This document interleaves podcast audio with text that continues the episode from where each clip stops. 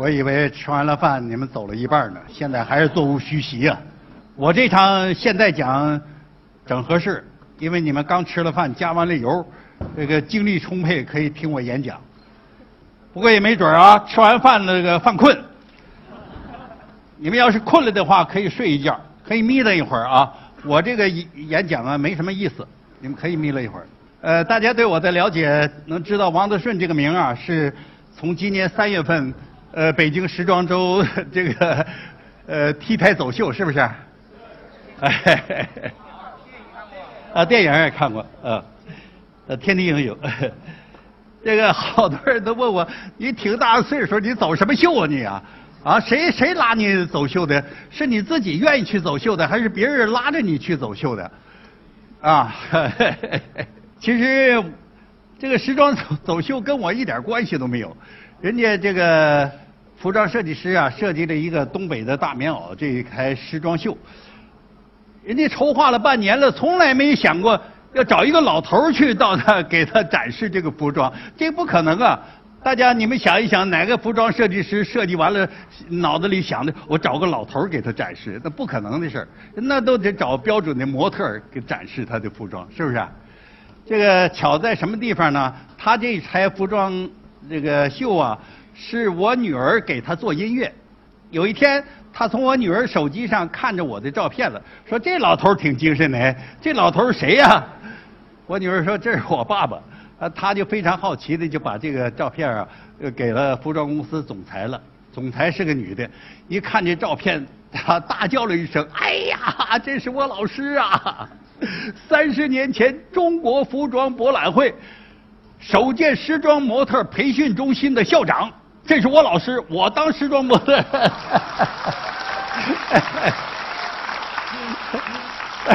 我当时装模特就是他培训的，我给他打电话，老师，我是高杰，你还记得我吗？我说高杰这名我有印象，但是什么模样我对不上号了。你赶快过来吧，过来你就看见我就对上号了。你怎么样？我说什么怎么样？你身体状况怎么样？我说身体状况良好啊，良好，给我们走秀呗。走秀没问题，那咱们专业呀，来吧。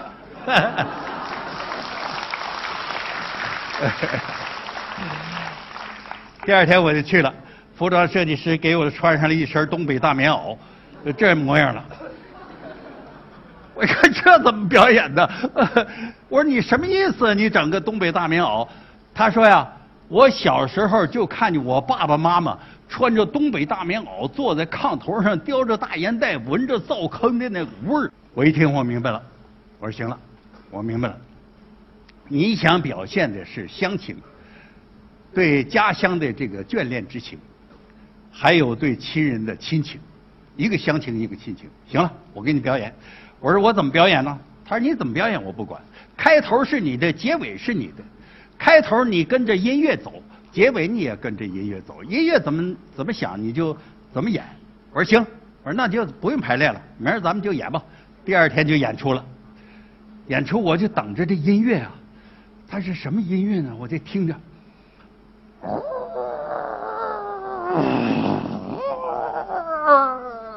刮大风啊，狂风大作呀！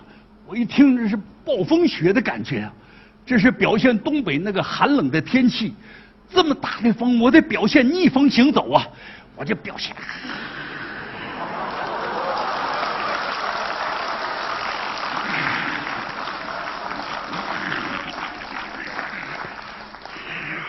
表演完了逆风行走，我一想还得表现农民呢，农民来了，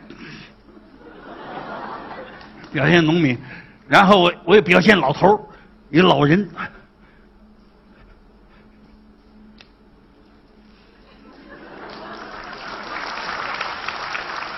这老人突然梦幻变年轻了，然后我表现一段青春恋情，两个人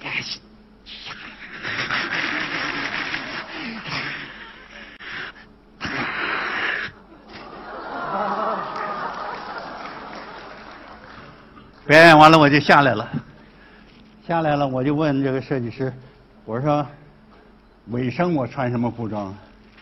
设计师说：“尾声没服装，你就光着膀子上上去吧。”尾声的音乐啊，一般的是总结性的、整理性的音乐。那我得像绅士似的啊，啊，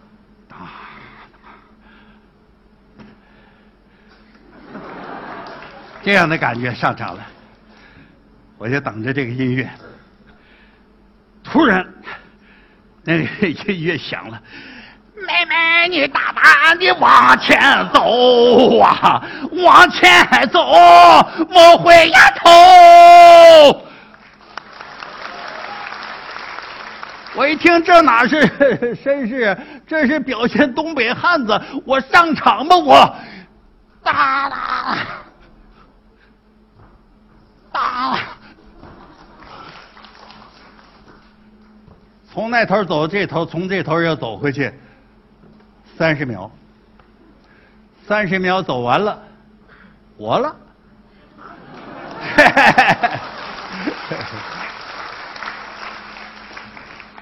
这事儿拧巴不拧巴？第二天媒体铺天盖地了，说七十九岁的王德顺老爷爷光着膀子 T 台走秀，秒杀小鲜肉。还有的媒体写的。小鲜肉，闪开！你大爷来了！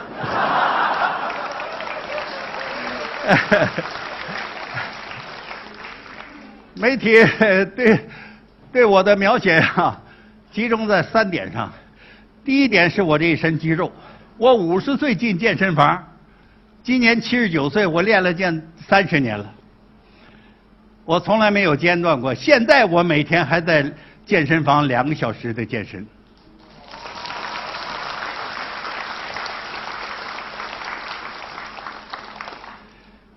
第二个焦点说，这老头走路怎么那个那个姿势那个样子，那个帅气那个潇洒，怎么走的？他不明白我这老头怎么走出那样步伐。其实三十年前我就开始训练时装模特了，那个时候中国没有时装模特培训学校，我是凭着我的想象，这个时装模特应该怎么走路，应该怎么走，我就开始教他们怎么走，怎么走路。一九八五年。我就到了北京，好多高校就请我讲形体课。我的形体课一般的都是从走路开始讲，呃，教室走不开，我就领他们到操场。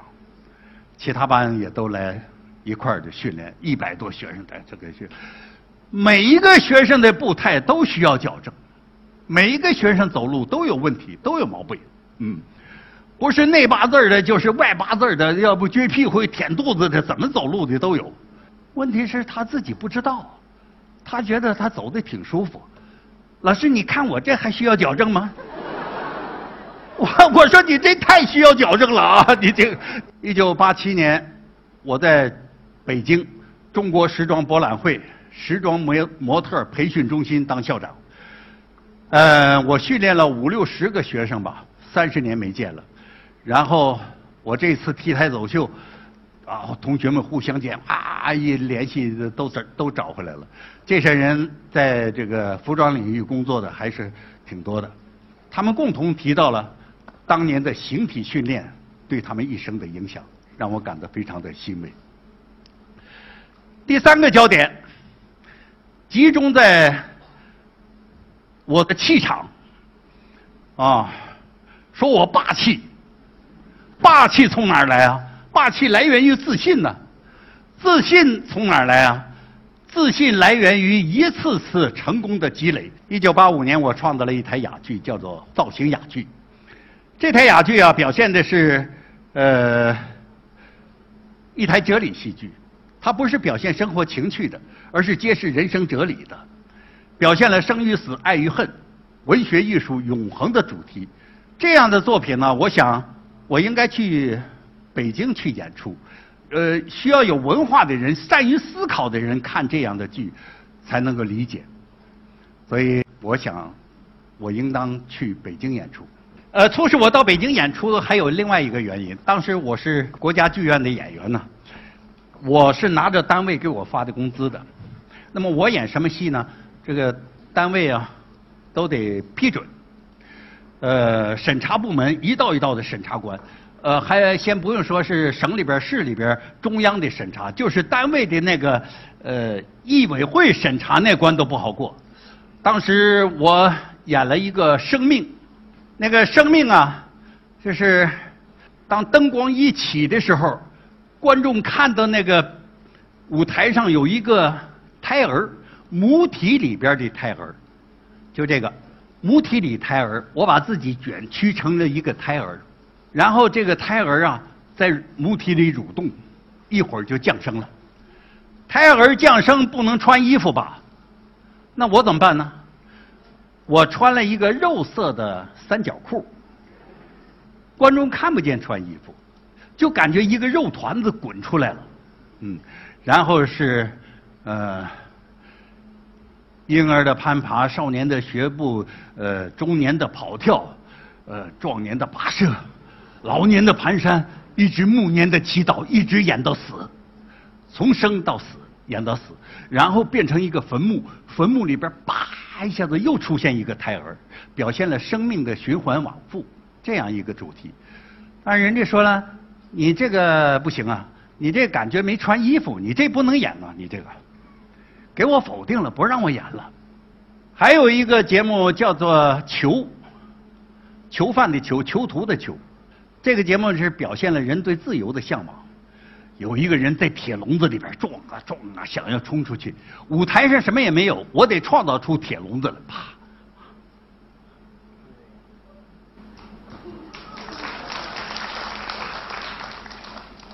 我得创造出这样铁笼子，怎么也拉不开。突然，他感觉自己变成一个大力士，哇！然后他。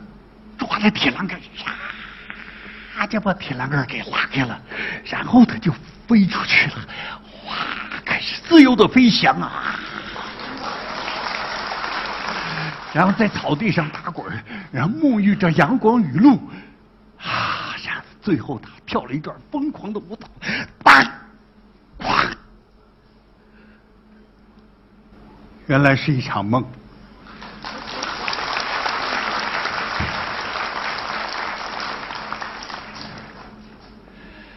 然后人家审查部门说的：“你这人是好人坏人呢？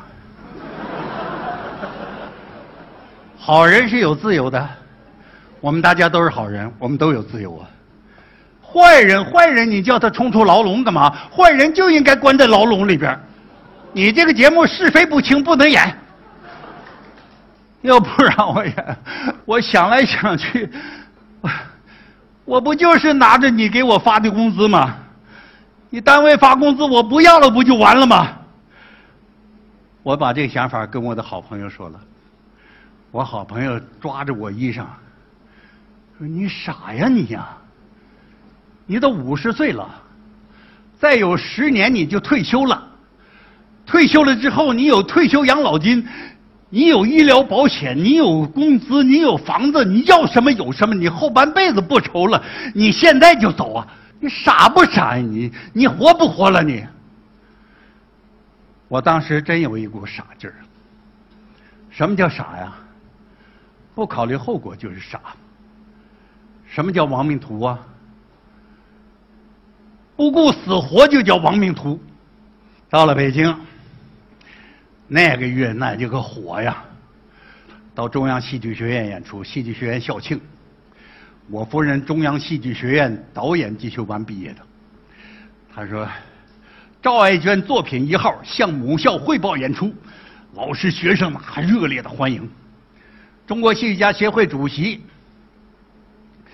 看见这台戏了，说：“你们别走啊，在北京等着，我以中国戏剧家协会主协会的名义向首都观众推荐演出。”向全国推荐演出，这是一台好戏。我当时受宠若惊啊！中国戏剧家协会推荐我演出，向全国推荐，哎呀，受宠若惊。月底了，在首都人艺小剧场连演了三场，然后这中国顶级的戏剧家齐聚在一起。搞一个王德顺造型哑剧座谈会，座谈会上给了很高的评价。专家说，我们中国终于有了自己的哑剧了。当时我姓什么都不知道了。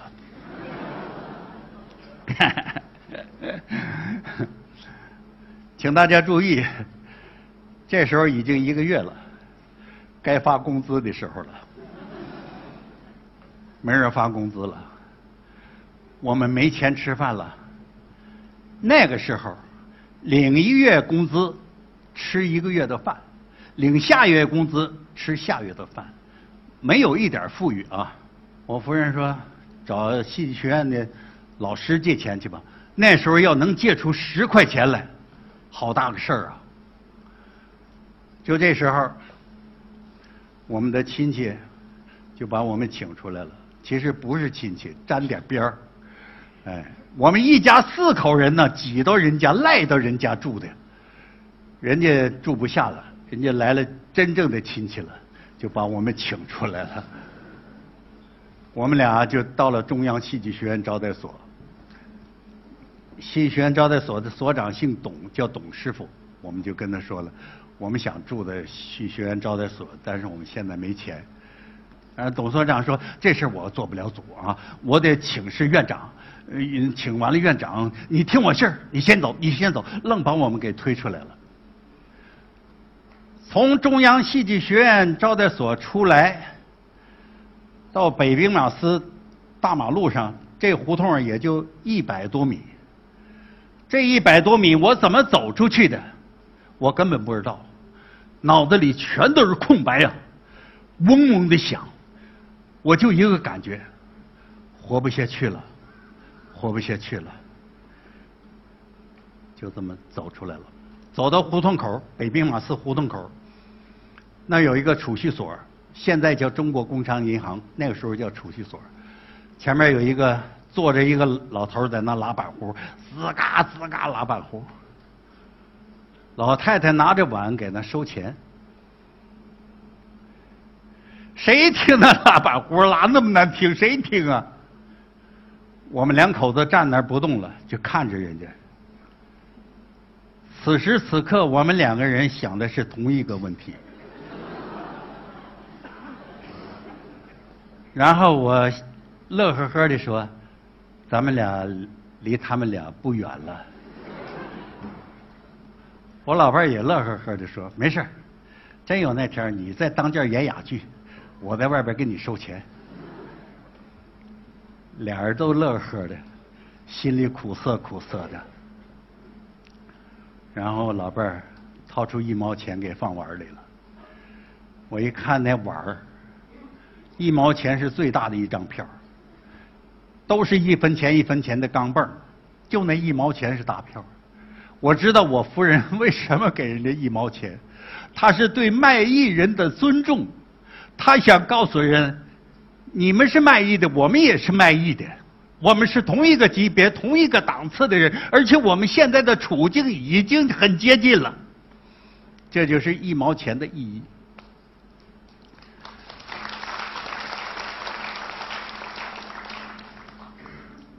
转过头来，转过身来，我们就走了。那天晚上，我们一家四口人怎么住的？这事儿我实在不好意思再说了，让我略过去吧。第二天，第二天，光明来了。中央戏剧学院招待所所长给我们打电话说：“徐晓中院长。”特批你们住进招待所，哎呀，把我那是乐的啊！太好了，但有一个条件，你们有钱了之后必须得还上。那还用说吗？当然得还了。我们就住进招待所了，四个床，一家四口人，一天十块钱。回头我们就开始在各大学演出了，演出了不到两年的时间，在北京影响很大了。文化部派我去参加世界哑剧节，参加世界哑剧节，我这台戏啊，能行吗？在世界哑剧节上，我是底层的，是中间的，还是上层的？我这我心里没底呀。我是学过欧洲戏剧史的人呐，我知道两千四百年古希腊悲剧里边就有哑剧的成分，后来哑剧转移到了罗马为中心，又从罗马转移到法国为中心，现在法国是世界哑剧中心。我这台哑剧到那儿怎么能行吗？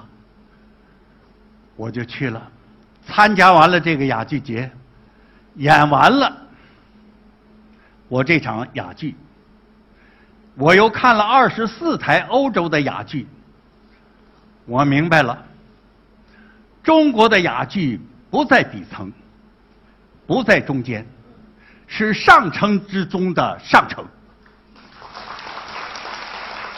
哑剧节主席米兰斯拉代克先生天天晚上陪着我共进晚餐。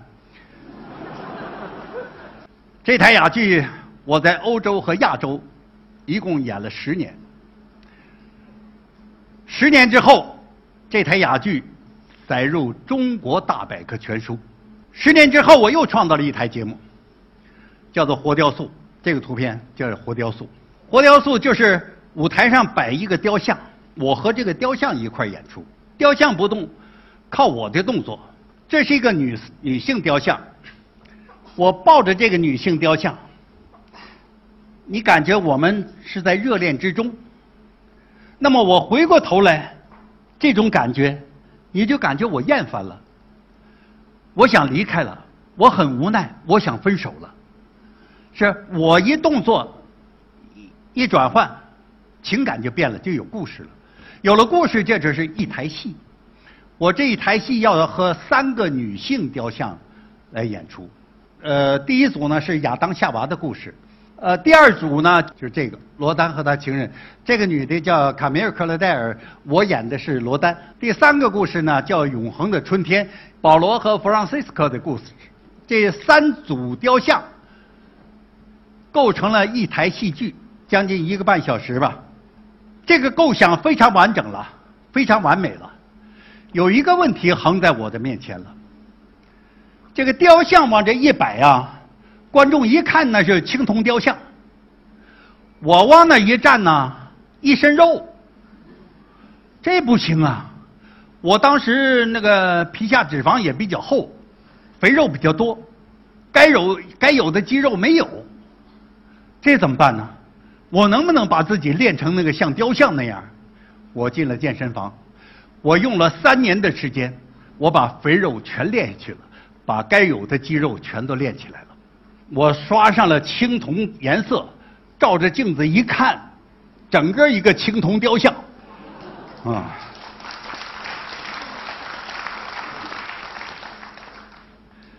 再和雕像一组合。观众再也看不出来哪个是雕像，哪个是活人了，看不出来了。你现在能看出来哪个雕像，哪个活人吗？看不出来了。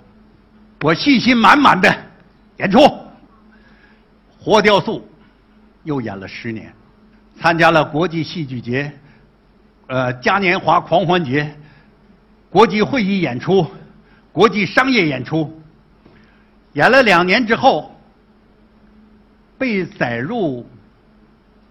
中国百年史了，北大一个学生给我打电话说，活雕塑载入史册了，载入中国百年史。我不明白啊，我说，这个百年史记载的重大的历史事件、重要的历史人物，把一个文艺节目放里边，什么意思？我就赶紧去买这本书，买回来这么老厚、这么老大那事儿，我就从头到尾看，看完了我明白了。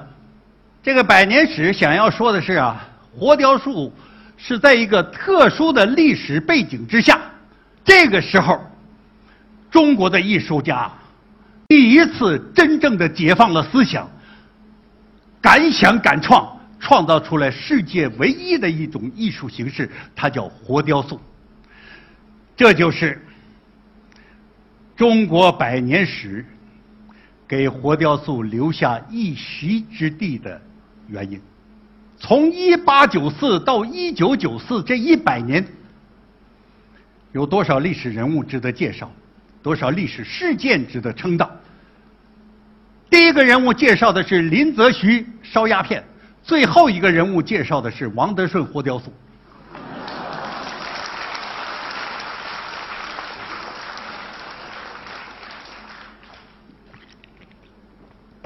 这台活雕塑我演出体会最深的还是在北京的各大使馆。但是好多大使馆都请我意大利大使馆法国大使馆德国大使馆罗马尼亚大使馆西班牙大使馆都把我第二天都把我请回去，谈谈他们的感受。意大利大使馆那个文化参赞就说：“我就问你一个问题啊，我为什么看不见你呼吸？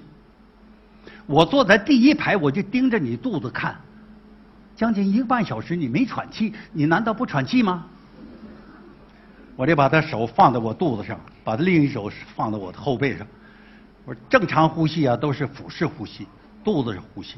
我不让他肚子呼吸，我让他后背呼吸。”这参赞一摸完了是吓一跳，说：“你怎么能练成这样？”我说：“没办法，被逼无奈，我绝不能让我的雕像在舞台上喘气呀。”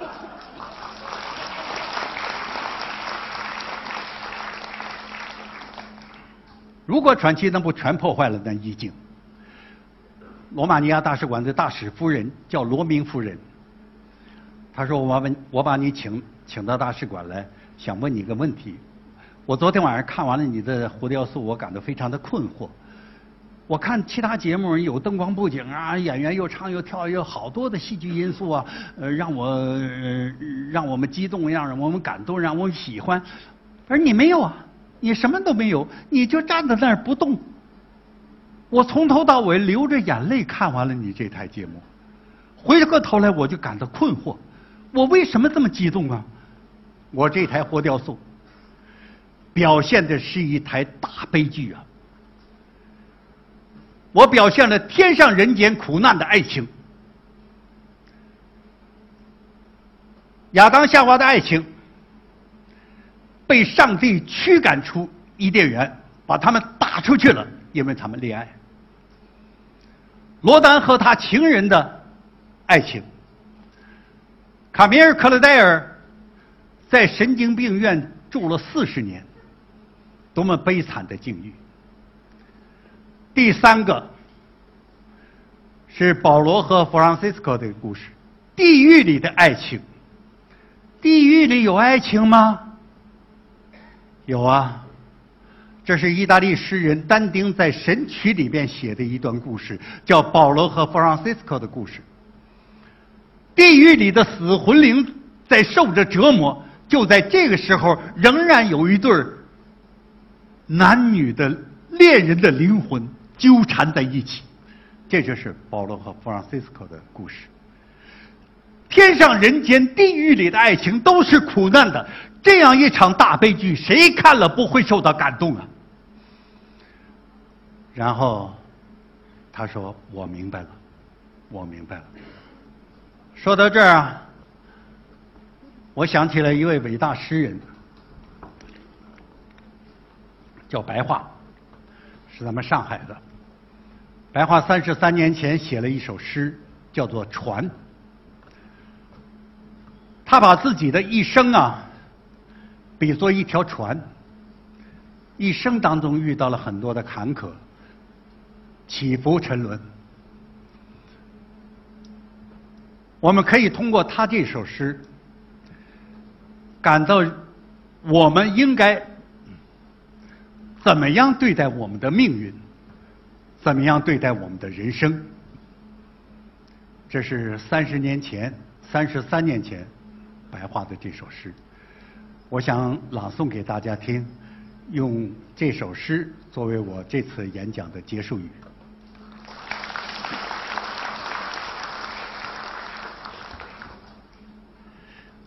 我希望大家不要把它当成一个文艺节目来看待。我希望大家能够从中体会一下一个伟大的诗人他的胸怀。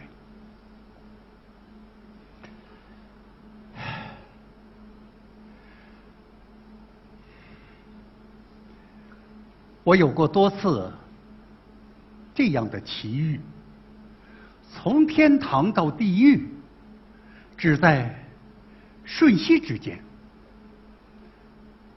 每一朵温柔可爱的浪花，都成了突然崛起、随即倾倒的高山；每一滴海水，都变脸、变色。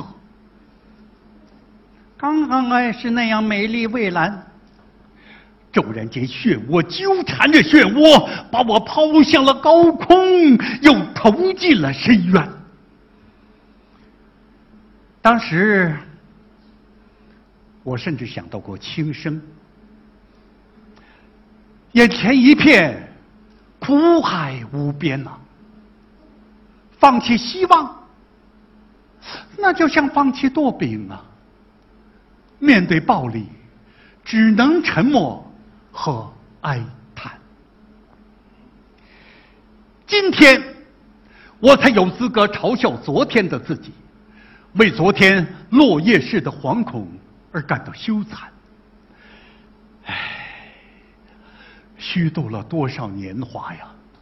船身多次被礁石撞穿。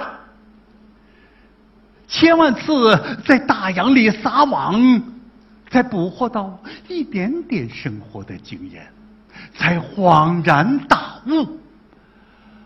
啊，道理原来如此的浅显。你要航行吗？必然会有千妖百怪出来阻拦。暴虐的欺凌是他们的游戏，制造灭亡是他们唯一的才干。命中注定，我要常常和他们相逢啊，因为我的名字叫做船呐。也许我的样子比他们更可怕，但我一命相拼，一往无前。只要我还有一根完整的龙骨，我绝不驶进那避风的港湾，把生命放在征途上，让勇敢来决定道路的宽窄长短。我完完全全自由了，船头成为埋葬他们的铁铲，我在波浪中有节奏的跳跃，就像荡着一个巨大的秋千。即使他们终于把我撕碎，变成一些残破的木片，我不会沉沦，绝不，我会在浪尖上飞旋。后来者还会从残片上认出我来，未来的诗人。会喟然长叹，啊！这里有一个幸福的灵魂，他曾经是前进着的